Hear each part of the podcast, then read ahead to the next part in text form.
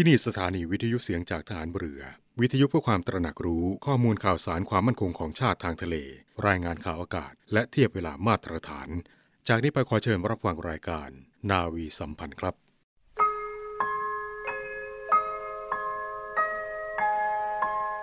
เราจะสืบสาร รักษาและต่อยอด และคลองแผ่นดินโดยธรรม เพื่อประโยชน์สุขแห่งอาณาราษฎรตลอดไป พระปฐมบรมราชองค์การ พระบาทสมเด็จพระวชิรเกล้าเจ้าอยู่หัว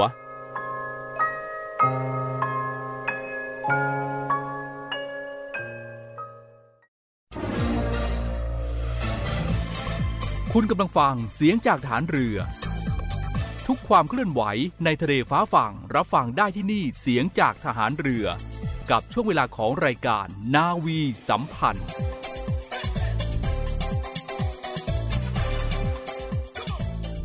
สวัสดีค่ะ คุณผู้ฟังทุกท่านคะต้อนรับเข้าสู่รายการนาวีสัมพันธ์ ในเช้าวันนี้นะคะ 29 สิงหาคม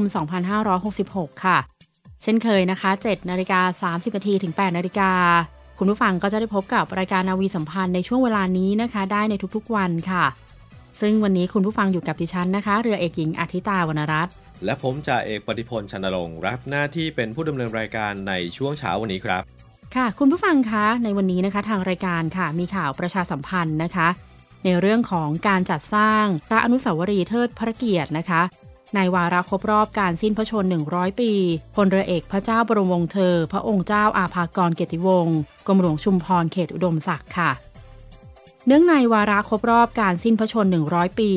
พลเรือเอกพระเจ้าบรมวงศ์เธอ พระองค์เจ้าอาภากรเกียรติวงศ์กรมหลวงชุมพรเขตอุดมศักดิ์องค์บิดาของทหารเรือไทย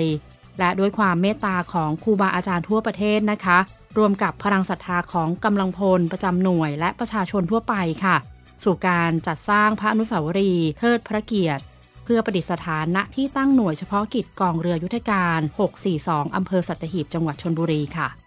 และเนื่องในวาระมงคลเดียวกันกับการครบรอบ 100 ปี การมรณภาพของพระครูวิมลคุณากร หลวงปู่สุข วัดปากคลองมะขามเท่าครับ ซึ่งเป็นพระอาจารย์ที่เสด็จเตี่ยเคารพนับถือเป็นอย่างมาก หน่วยเฉพาะกิจกองเรือยุทธการ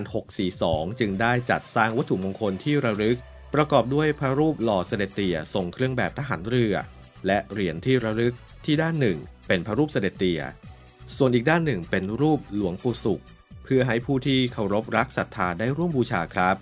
เพื่อนำรายได้ไปดำเนินการจัดสร้างพระอนุสาวรีย์เทิดพระเกียรติเสด็จเตี่ย และวัตถุมงคลบางส่วน จะมอบให้เพื่อนทหารที่กำลังปฏิบัติภารกิจ รักษาความสงบเรียบร้อย ด้วยความเสียสละในพื้นที่จังหวัดชายแดนภาคใต้ เพื่อเป็นขวัญกำลังใจ และเป็นเครื่องยึดเหนี่ยวจิตใจ คุ้มครองให้ปลอดภัยในการปฏิบัติหน้าที่ครับ ค่ะ ซึ่งทางหน่วยเฉพาะกิจกองรยุทธการ 642 นะคะ จึงขอเรียนเชิญทุกท่านค่ะ ร่วมเป็นส่วนหนึ่งในการร่วมสร้างกุศลในครั้งนี้นะคะ ในการจัดสร้างพระอนุสาวรีย์เทิดพระเกียรติ ในวาระครบรอบ 100 ปี การสิ้นพระชน องค์บิดาของทหารเรือไทย ซึ่งจะเป็นหนึ่งในพระอนุสาวรีย์ที่งดงามและสง่างามที่สุดในประเทศไทยค่ะ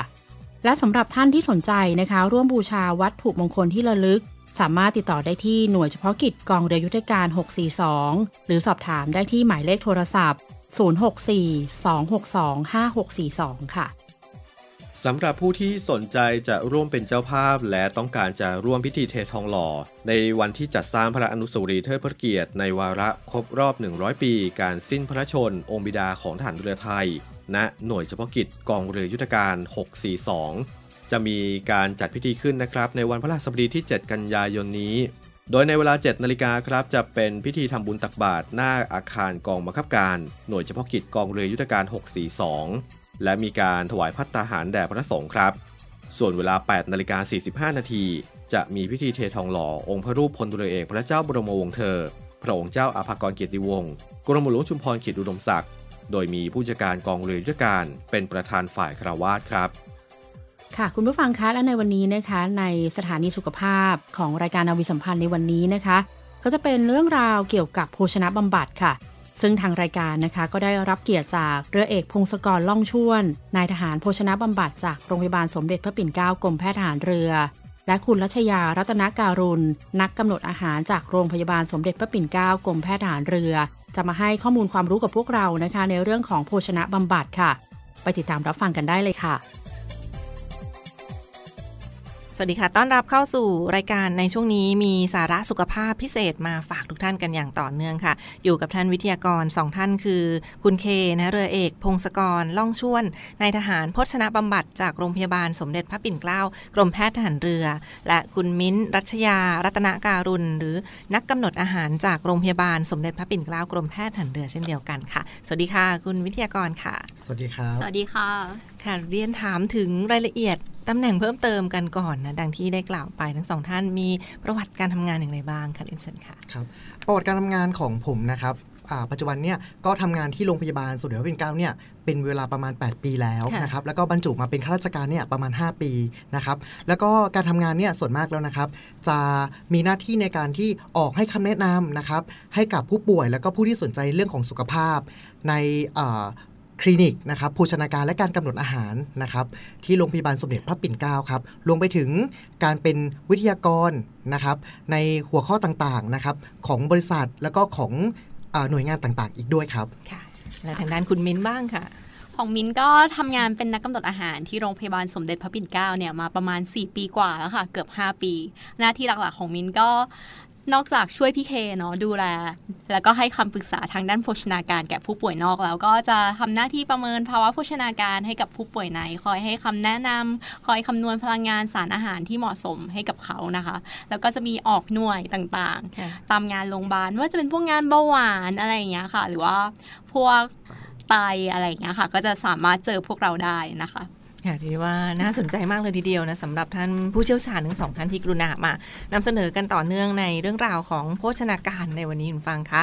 เรื่องต้นค่ะในส่วนของตอนที่ผ่านมาเราก็ได้พูดคุยกันไปแล้วถึงประเด็นของเรื่องโซเดียมว่าทานยังไงให้เหมาะสมทานยังไงให้ปลอดภัย แล้วก็ไม่เป็นอันตรายต่อร่างกายค่ะ วันนี้ก็จะกลับมาที่อีกหนึ่งประเด็นคือการทานน้ำตาลนะคะบริโภคน้ำตาลอย่างไรให้เหมาะสม ช่วงนี้เขาก็รณรงค์กันต่อเนื่องด้วยค่ะเชิญเรียนเชิญค่ะ ในปัจจุบันนะครับเราจะเห็นได้ว่าเครื่องดื่มต่างๆนะครับก็จะมีในเรื่องของน้ำตาลเข้ามาเกี่ยวข้องนะครับ ตัวน้ำตาลเองนะครับหนึ่งช้อนชาเนี่ยจะหนักประมาณ 5 กรัม ซึ่งจะให้พลังงานที่เยอะเหมือนกันนะครับจะให้พลังงานอยู่ถึง 20 กิโลแคลนะครับปัจจุบันเนี่ยเครื่องดื่มต่างๆนะครับก็จะมีน้ำตาลเป็นส่วนผสมหมดนะครับเอ่อเราจะอนุญาตนะครับให้ใช้เมื่อจำเป็นแล้วก็น้อยที่สุดนะครับ เนื่องจากตัวน้ำตาลเนี่ยเวลากินไปแล้วเนี่ยจะดูดซึมได้ง่ายนะครับ แต่ถ้าหากว่าเราเนี่ย ไม่ได้ดึงเอาไปใช้เป็นพลังงานนะครับน้ำตาลตัวนี้ก็จะแปลงตัวเองเนี่ยกลายเป็นไขมันนะครับค่ะที่สะสมอยู่ในร่างกายของเราอืมแล้วก็ทำให้เราเนี่ยอ้วนได้ง่ายค่ะนะครับโดยทั่วไปนะครับเราจะอนุญาตให้ใช้น้ำตาลอยู่ประมาณ 1-2 ช้อนชาต่อมื้อนะครับนั่นก็คือต่อวันเนี่ยเราควรได้รับน้ำตาลไม่ควรเกิน 6 ช้อนชาที่ไม่นับอยู่ในอาหาร เช่น พวกเครื่องดื่มต่างๆ หรือเวลาที่เราไปปรุงบะหมี่ราดหน้าก๋วยเตี๋ยวไอ้พวกนี้เราต้องปรุงอยู่แล้ว นอกจากพวกนี้เนี่ย ก็จะมีในเรื่องของสารให้ความหวานที่มาเกี่ยวข้องด้วย ซึ่งในปัจจุบันเนี่ยสารให้ความหวานที่ประเทศไทยใช้อยู่ ที่เราจะเจอได้ง่ายเลยก็คือหนึ่งเรื่องของแอสปาร์ตม ตัวแอสปาร์ตมเนี่ยที่เราจะเจอกันอยู่ก็คือในเครื่องดื่มน้ำสีดำๆต่างๆ พวก Zero พวก Max ต่างๆ พวกนี้จะใช้แอสปาร์แตมในเรื่องของการเติมลงไป จะเห็นได้ว่าเวลาที่กินไปเนี่ยพวกนี้จะรู้สึกรสชาติเฝื่อนๆขมๆ จะไม่ค่อยอร่อย เนื่องจากว่าแอสปาร์แตมเนี่ยมันจะมีปฏิกิริยากับความร้อนแล้วก็ความเย็นทำให้อาหารไม่ค่อยอร่อย ตัวที่2นะครับนั่นก็คือซูคราโลสตัวเนี้ยแทบหาอยู่ในอาหารน้อยมากเนื่องจากจะมีราคาค่อนข้างสูง แล้วก็หาซื้อได้ยากส่วนซูคราโรสนะครับพวกเนี้ยเวลาที่ปรุงประกอบอาหารเนี่ยสามารถปรุงในในขณะที่อาหารร้อนหรือเย็นก็ได้นะครับ โดยที่ไม่ทำให้อาหารเนี่ยเปลี่ยนสภาพหรือว่าทำให้รสชาติอาหารเนี่ยเสียรสชาติ ส่วนตัวที่ 3 ตัวเนี้ยก็จะเป็นอ่า สารให้ความหวานจากธรรมชาติ ที่เรารู้จักกันคือสารให้ความหวานชื่อว่าสตีเวียหรือย่าหวานนะครับอืมตัวเนี้ยจริง ๆ แล้วก็มีพลังงานแต่มีอยู่น้อยมากค่ะเราก็เลยไม่แทบที่จะนำมาเป็นในเรื่องของอาพลังงานนะครับ แต่ให้ระวังดีๆนะครับในเรื่องของสตีเวียหรือย่าย่าหวานนะครับ ตัวเนี้ยเวลาที่เราไปซื้อนะครับ มันจะผสมแอสปาร์ตมอยู่ด้วย ซึ่งบางคนบอกว่ากินย่าหวานแล้วจะไม่รู้สึกรสชาติไม่อร่อยอะไรประมาณเนี้ยค่ะให้ไปดูที่ซองนะครับ พวกนี้จะเขียนบอกว่าผสมหรือไม่ผสม การทานพวกนี้นะครับอยากให้ดูในเรื่องของเครื่องดื่มฉลากต่างๆนะครับ เนื่องจากว่าเครื่องดื่มต่างๆ พวกนี้จะมีน้ำตาลอยู่เยอะแล้ว ปัจจุบันเนี่ยเราจะมีฉลากโภชนาการที่เป็นสัญลักษณ์ในเรื่องของเครื่องดื่มเพื่อสุขภาพ จะเป็นสัญลักษณ์ตัวสีขาวๆฉลากสีเขียวๆนะครับ เป็นรูปคน ตัวนี้ก็คือกรมไปเนี่ยเขา รับรองมาแล้วว่าเครื่องดื่มตัวเนี้ยพื่อสุขภาพจริงอืมๆนะครับค่ะเนื่องจากว่าในหนึ่งวันเนี่ยเราไม่ควรได้รับน้ำตาลเกิน 6 ช้อนชาค่ะอย่างเช่นเราไปทานกาแฟมาแล้ว 1 ซองนะครับพวกทีนวันพวกนี้ก็จะมีน้ำตาลประมาณ2-3ช้อน หรือเครื่องดื่มต่างๆ เช่นพวกนม นมปรุงแต่งพวกเนี้ยก็จะมีน้ำตาลอยู่ประมาณ2-5ช้อนชาต่อวัน แต่อย่าลืมว่าเวลาที่เรากินเนี่ยเราไม่ได้กินอย่างเดียว เหมือนบางคนที่ติดกาแฟก็จะกินกาแฟ ประมาณ 1-2 แก้วต่อวัน อันเนี้ยจะต้องระวังด้วย เพราะว่าอย่าลืมว่าเวลาที่เรากินน้ำตาลเยอะเกินไปนะครับ ตัวเนี้ยจะแปลงตัวเองกลายเป็นไขมันชนิดหนึ่งแล้วจะทำให้เราอ้วนได้ครับค่ะเรียกได้ว่าก็น้ำตาลก็ทานได้ตามหลักการคือแค่6ช้อนชาต่อวันเท่านั้นนะคะตามที่ได้กำหนดไว้ แล้วก็เห็นว่ามีการดูแลในเรื่องของไขมันด้วยค่ะเราจะเลือกน้ำมันในการปรุงอาหาร ให้สุกหรือว่าการใช้น้ำมันทำอาหารนั้นเขามีวิธีการเลือกหรือไม่อย่างไรบ้างค่ะหลักๆนะคะ ก็จะพยายามให้หลีกเลี่ยงน้ำมันที่กดไขมันอิ่มตัวค่อนข้างสูงค่ะ ยกตัวอย่างเช่น พวกน้ำมันจากสัตว์ไม่ว่าจะเป็นน้ำมันหมู น้ำมันไก่นะคะ หรือว่าพวกเนยหรือน้ำมันพืชจำพวกปาล์มน้ำมันมะพร้าวเป็นต้นนะคะ แล้วก็พยายามเลือกน้ำมันให้เหมาะสมกับประเภทของการปรุงอาหาร ยกตัวอย่างเช่น การทอดอย่างเงี้ยค่ะ เรามักจะใช้ไฟแรงและระยะเวลานาน ดังนั้นน้ำมันที่เราจะเลือกนะคะ ก็ต้องเป็นน้ำมันที่ทนความร้อนสูงหรือมีจุดเกิดควันสูงนะคะ ยกตัวอย่างน้ำมันที่สามารถใช้มาทอดได้ ก็จะเป็นน้ำมันรำข้าวนะคะ น้ำมันถั่วลิสง น้ำมันเมล็ดชา แต่ถ้าในกรณีที่เราผัดหรือว่าทอดเหมือนกัน แต่ใช้เวลาไม่เกิน 5 นาทีนะคะ เราก็จะแนะนำให้ใช้น้ำมันถั่วเหลือง น้ำมันข้าวโพด น้ำมันลำข้าว น้ำมันมะกอกหรือถ้าในกรณีที่เราทำอาหารโดยไม่ต้องใช้ความร้อน ยกตัวอย่างเช่นเมนูสลัดผักอย่างเงี้ยค่ะ ก็สามารถที่จะใช้น้ำมันมะกอก หรือน้ำมันรำข้าวได้ค่ะ นั่นก็เป็นข้อแนะนำในการปรุงอาหารนะน้ำมันประเภทต่างๆ เขาก็มีผลต่อร่างกายได้เช่นเดียวกันอย่างที่ท่านวิทยากรได้กล่าวไปปรุงน้ำมัน ใช้น้ำมันให้ถูกต้องในการปรุงอาหารด้วย และเห็นว่ามีชนิดของไขมันประเภทต่างๆ ค่ะ แบ่งเป็นทั้งชนิดดีชนิดอิ่มตัวไม่อิ่มตัวหรือว่าแหล่งอาหารต่างๆ ด้วยที่เขาทำให้เกิดไขมันเหล่านี้มันมีอะไรบ้างแล้วก็ส่งผลต่อคอเลสเตอรอลในเลือดด้วยค่ะเรียนเชิญค่ะ จริง ๆ แล้วนะครับ จริงๆเนี่ยตัวน้ำมันเนี่ยถ้าแยกนะมันจะเป็นพวกน้ำมันอิ่มตัวไม่อิ่มตัวมีมูฟ่ามีบูฟ่าซึ่งค่ะมันจะหลากหลายมาก แต่วันเนี้ยเราสรุปมาให้สั้น ๆเลยนะครับในปัจจุบันแล้วเนี่ย น้ำมันนะครับที่เราใช้อยู่เนี่ยจะมีอยู่ 2 กลุ่มนั่นก็คือกลุ่มแรกก็คือเป็นไขมันชนิดดีอืมและกลุ่มที่ 2 ก็คือค่ะไขมันร้าย กลุ่มไขมันดีพวกนี้นะครับเวลาที่ทานไปแล้วเนี่ยมันจะช่วยลดไขมันร้ายได้อีกด้วยนะครับอืมพวกนี้จะอยู่ในไหนบ้างนะครับหนึ่งจะอยู่ในน้ำมันถั่วเหลือง น้ำมันมะกอก น้ำมันรำข้าว น้ำมันคาโดราแล้วก็น้ำมันดอกคำฝอยต่างๆตัวที่ 2 ก็จะเป็นพวกไขมันร้าย ซึ่งตัวไขมันร้ายเนี่ยหลาย ๆ คนก็จะไม่รู้พวกเนี้ยจะแฝงไปด้วยกรดของคอเลสเตอรอลนะครับก็จะเป็นพวกน้ำมัน มะพร้าว น้ำมันหมู หรือพูดง่ายๆว่าน้ำมันจากพืชนะครับแล้วก็จากสัตว์พวกนี้เวลากินไปแล้วเนี่ยก็จะไปเกาะตามหลอดเลือดต่างๆ อาจจะต้องระวังกันให้ดีนะครับทีนี้ก็จะเกิดคำถามว่าอ่าถ้าแบบเนี้ยเราจะใช้น้ำมันตัวไหนในการปรุงประกอบอาหารนะครับจริง ๆแล้วนะครับสำหรับ คุณผู้ฟังที่อยู่ทางบ้านนะครับที่จะปรุงประกอบอาหารนะครับในมื้อต่อไปนะแนะนำว่าถ้าหากว่าเราทอดนะครับโดยที่ไม่ใช่ไฟแรงเหมือนที่คุณมิ้นแนะนำไปเมื่อกี้เนี่ยค่ะก็สามารถเอากลุ่มของน้ำมันดีเช่นน้ำมันถั่วเหลือง น้ำมันมะกอกน้ำมันอ่าคาโดราน้ำมันดอกคำฝอยพวกเนี้ยสามารถมาใช้ทอดก็ได้ โดยการที่ไม่ต้องเปิดไฟแรงมาก ตัวนี้ก็สามารถใช้ได้ แล้วก็ตัวเนี้ยสามารถที่เอาไปผัดนะครับแล้วก็เอาไปอ่าปรุงในเรื่องของน้ำสลัดต่างๆ ได้อีกด้วยครับ และอีกตัวหนึ่งนะครับค่ะที่จะพูดถึงที่พูดไม่ได้เลยนะครับนั่นก็คือในเรื่องของไขมันทราน ซึ่งไขมันทรานเนี่ยถ้าพูดก็หลายๆคนก็จะสงสัยว่า เอ้ยมันคืออะไรนะครับจริง ๆ แล้วแหล่งที่มาของมันหรือว่าที่เราจะเห็นในรูปแบบของตัวไขมันเลยนะครับก็จะเป็นพวกมาการีนเนยขาวอะทีนี้ก็บอกว่าเอ้ยมาการีนเนยขาว แล้วมันไม่ใช่เนยเหรอจริงค่ะๆมันไม่ใช่นะครับตัวมาการีนที่เราเจอกันบ่อยๆ ก็คือร้านโรตีทั่วไปที่เอามาทอดโรตีค่ะนะครับกลิ่นหอมๆชวนค่ะน่ารับประทานตัวเนี้ยคือไขมันร้าย หรืออีกอย่างหนึ่งเนี่ยที่เราจะเจอได้บ่อยๆ ก็คือ พวกร้านเบเกอรี่ต่างๆนะครับร้านฟาสต์ฟู้ดต่างๆ อย่างเช่นพวกโดนัท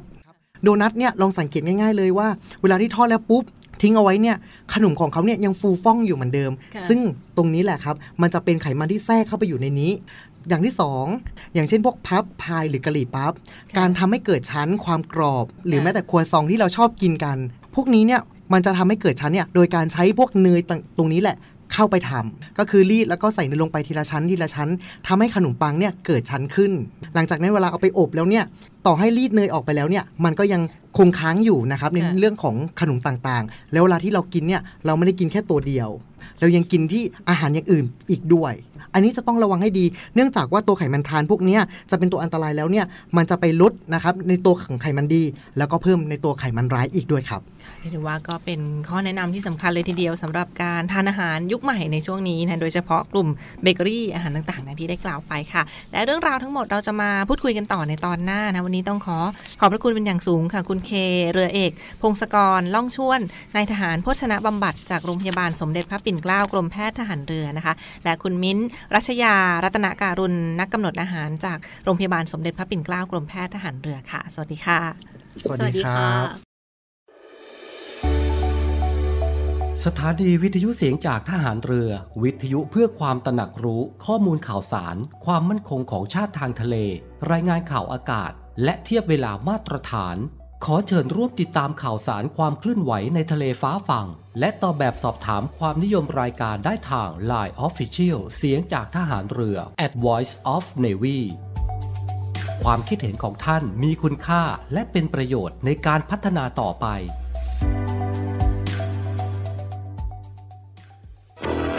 มาร่วมเป็นส่วนหนึ่งในการป้องกันและปราบปรามการทำความผิดเกี่ยวกับความมั่นคงของประเทศกับกองทัพเรือ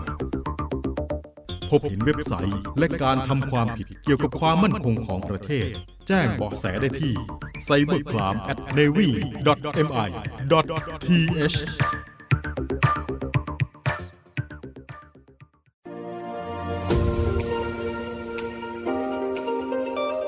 Navy อัปเดตกับพีรวัตรสุทธิบุญ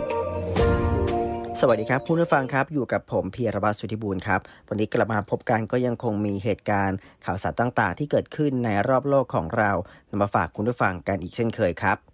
ข่าวแรกของนี้ไปติดตามเกี่ยวกับสถานการณ์ที่รัสเซียครับคุณผู้ฟังที่ได้มีการอพยพประชาชนกว่า 2,000 คนหนีน้ำท่วมเอฟได้มีการรายงานเกี่ยวกับกระทรวงสถานการณ์ฉุกเฉินของรัสเซียที่ได้มีการอพยพประชาชนกว่า 2,000 คน หนีน้ำท่วมในภูมิภาคตะวันออกไกล โดยหลังจากที่พายุเขตร้อนขนุนก็ทำให้เกิดฝนตกหนัก และในจำนวนนี้เราไปถึงเด็ก 405 คน ก็ถูกอพยพไปยังเขตปกครองปีมอสกี้ ซึ่งมีเขตแดนติดกับจีนและเกาหลีเหนือสำนักข่าวทัสสื่อทางการก็ได้มีการระบุว่าในขณะนี้ บ้านเรือนเกือบ 5,000 หลังนั้นถูกน้ำท่วม โดยเมืองอันซูริกส์ก็มีการถูกน้ำท่วมครั้งที่ร้ายแรงที่สุด และทีมกู้ภัยก็ได้มีการตั้งศูนย์ที่พักชั่วคราวกว่า 13 แห่ง ในเขตปกครอง ปีมอสกี้อีกด้วย ซึ่งเมื่อต้นสัปดาห์ที่ผ่านมานั้นพานุขนุนก็ได้มีการพัดถล่มญี่ปุ่น ก่อนที่จะเคลื่อนที่ไปยังคาบสมุทรเกาหลี จึงต้องทำให้อพยพลูกเสือหลายหมื่นคนออกจากในงานค่ายชุมนุมลูกเสือโลก ในจังหวัดซอนลาเหนือของเกาหลีใต้ ซึ่งวันเดียวกันนั้นก็ได้มียอดผู้เสียชีวิตจากเหตุการณ์ดินถล่มหลังจากที่มีฝนตกหนักในเมืองซีอานมณฑลสันซี ในภาคเหนือของจีน เมื่อวันศุกร์ที่ 11 สิงหาคมที่ผ่านมา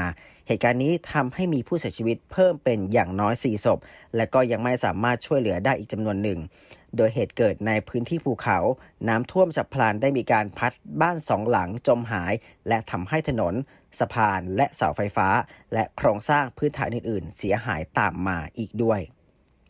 โดยก่อนหน้านี้สถานีวิทยุ CNR ของจีนก็ได้รายงานว่ามีผู้เสียชีวิต 2 ราย สูญหายอีก 16 คน ในขณะที่ทหารราวกว่า 100 นายก็ได้มีการ รวบรวมไม่ว่าจะเป็นในด้านของพนักงานดับเพลิง ก็มาระดมกำลังช่วยเหลือประชาชน ซึ่งในช่วงสองสัปดาห์ที่ผ่านมาต้องบอกว่า จีนก็เป็นอีกหนึ่งประเทศครับคุณผู้ฟังที่มีน้ำท่วมและฝนตกครั้งประวัติศาสตร์ ทางภาคเหนือของประเทศรวมไปจนถึงกรุงปักกิ่ง โดยเมื่อวันที่ 11 สิงหาคมที่ผ่านมา ทางการก็ได้มีการแจ้งว่ามียอดผู้เสียชีวิตอย่างน้อย 78 ศพ อีกหนึ่งข่าวครับ ก็เป็นในเรื่องของไฟป่าครับ พาคุณผู้ฟังไปกันที่เกาะฮาวายครับ เหตุการณ์นี้เอฟีได้มีการรายงานเกี่ยวกับความคืบหน้าสถานการณ์ไฟป่า ในเกาะมาวีรัฐฮาวายสหรัฐอเมริกา โดยว่าประชาชนนั้นเริ่มไม่พอใจเพิ่มขึ้น ในประเด็นการรับมือกับภัยพิบัติไฟป่าครั้งที่ร้ายแรงที่สุดของสหรัฐอเมริกาในรอบกว่า 100 ปี ซึ่งก็ทำให้ประชาชนเสียชีวิตอย่างน้อย 89 ราย แล้วก็คาดว่ายอดผู้เสียชีวิตจะเพิ่มขึ้นอีกภัยพิบัติไฟป่าก็ทำให้อาคารบ้านเรือนสิ่งก่อสร้างมากกว่า 2,200 แห่งรวมไปถึงบ้านเรือนโรงแรม ร้านอาหารเสียหายถูกทำลาย โดยในเมืองลาไฮนาเมืองสำคัญทางประวัติศาสตร์ ก็ถือว่าเคยเป็นเมืองหลวงของราชอาณาจักรฮาวาย ราบเป็นหน้ากลอง แล้วก็คาดว่ามีความเสียหายมูลค่ากว่า 5.5 พันล้านดอลลาร์สหรัฐ หรือว่าราวๆกว่า 1.9 แสนล้านบาททำให้ประชาชนหลายพันคนต้องไร้ที่อยู่โดยเจ้าที่รัฐฮาวายก็ได้มีการสอบสวนเกี่ยวกับประเด็นในเรื่องของการจัดการไฟป่า ซึ่งประชาชนก็ระบุว่าไม่มีการเตือนภัยไฟไหม้ ฝั่งของนางสาววิลมารีดผู้ประสบภัยอายุ 63 ปี ซึ่งเธอนั้นก็ถูกไฟไหม้บ้านเสียหายในกองเพลิงดังกล่าว ส่วนภูเขาที่อยู่ข้างหลังของบ้านก็เกิดไฟไหม้เช่นกัน และเธอก็ได้กล่าวไว้ว่า ไม่มีใครแจ้งเตือน และก็ไม่มีคำสั่งอพยพประชาชนแต่อย่างใด จนกระทั่งเกิดโศกนาฏกรรมรวมไปถึงต้นไทรที่มีอายุเก่าแก่กว่า 150 ปี ซึ่งต้นไทรนี้คำผู้ฟังถือว่าเป็นต้นไทรต้นใหญ่ที่ตั้งอยู่ในศูนย์กลางของชุมชน ก็ถูกเพลิงเผาเป็นรอยไหม้ แต่ก็ยังคงยืนต้นตรง ซึ่งสภาพต้นก็อย่างที่เห็นครับผู้ฟังก็คือมีกิ่งก้านลำต้นเต็มไปด้วยขม่าวดิน แล้วก็เปลี่ยนไปเป็นโครงกระดูกฝั่งของนายจอร์จกรีน ผู้ว่าการรัฐฮาวายระบุไว้ว่าตัวเลขผู้เสียชีวิตมีจำนวนกว่า 89 ศพ ผู้เสียชีวิตนั้นก็จะยังคงเพิ่มสูงขึ้นเรื่อยๆ จากข้อมูลของสมาคมคุ้มครองจากไฟป่าแห่งชาติ ซึ่งองค์กรไม่แสวงหากำไรก็ได้มีการระบุว่า ยอดผู้เสียชีวิตจากไฟป่าครั้งนี้ ถือว่าเป็นยอดผู้เสียชีวิตมากที่สุด นับตั้งแต่ปีคริสตศักราช 1918 เมื่อไฟป่าในรัฐมินนิโซตาและวิสคอนซินทำให้มีผู้เสียชีวิตอย่างน้อย 453 ราย ในฝั่งของนายจอห์นเพลเลเทียร์ผู้บังคับการตำรวจบนเกาะมาวี ก็ได้มีการระบุว่า เพียงแค่พื้นที่ส่วนหนึ่งของพื้นที่ภัยพิบัติก็ถูกเจ้าที่ค้นหา และก็มีเพียงเหยื่อสองรายเท่านั้น ที่สามารถระบุตัวตนได้ในขณะนี้ เนื่องจากเหยื่อที่เหลือนั้นมีสภาพศพที่ถูกไฟไหม้รุนแรง และในระดับที่แม้แต่เหล็กยังหลอมละลายได้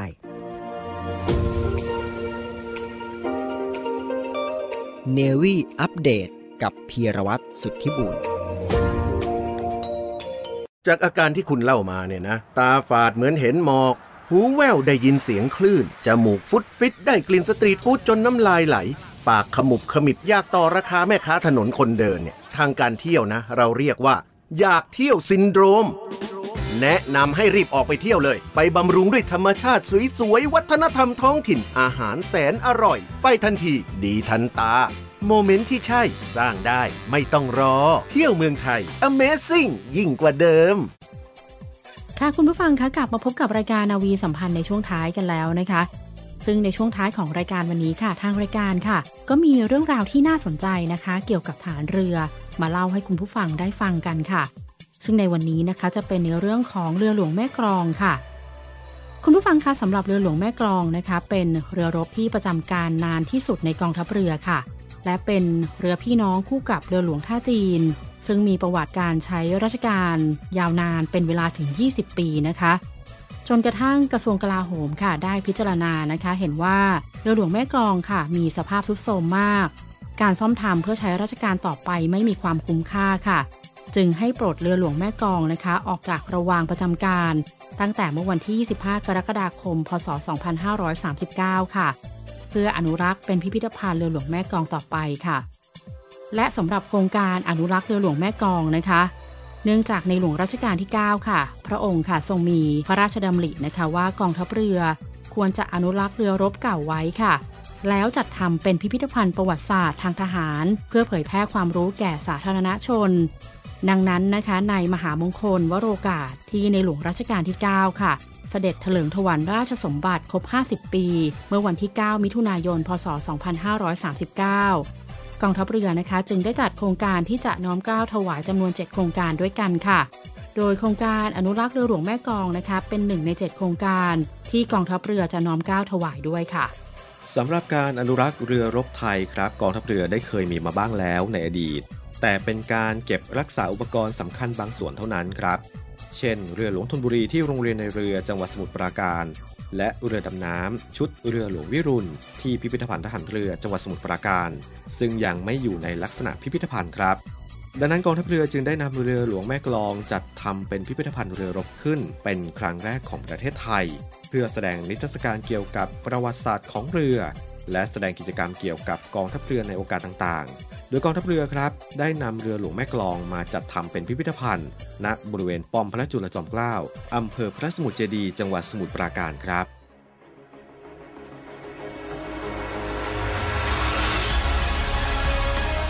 ศูนย์อำนวยการรักษาผลประโยชน์ของชาติทางทะเลหรือสอนชน เป็นนกลไกศูนย์กลางบูรณาการการปฏิบัติการร่วมกับ 7 หน่วยงานประกอบด้วย กองทัพเรือ กรมเจ้าท่า กรมประมง กรมสุรากากร กรมทรัพยากรทางทะเลและชายฝั่ง ตำรวจน้ำ และกรมสวัสดิการและคุ้มครองแรงงาน มาร่วมเป็นส่วนหนึ่งในการพิทักษ์รักษาผลประโยชน์ของชาติทางทะเล หรือประโยชน์อื่นใดในเขตทางทะเล ไม่ว่าโดยตรงหรือโดยอ้อม เพื่อความมั่นคง มั่งคั่ง และยั่งยืนของประเทศชาติและประชาชน พบเห็นเหตุด่วนเหตุร้ายภัยทางทะเล โทร 1465 สายด่วนสอนชน 1465 สายด่วนสอนชน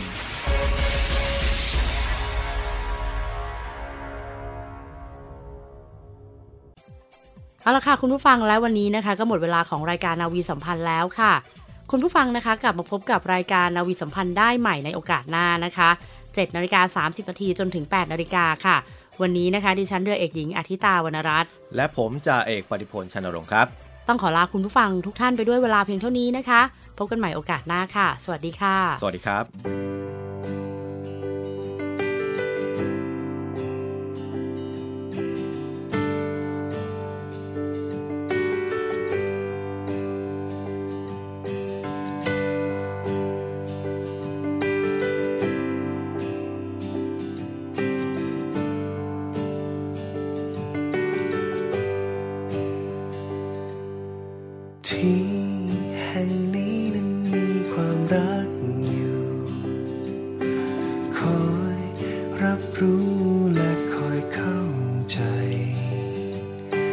แ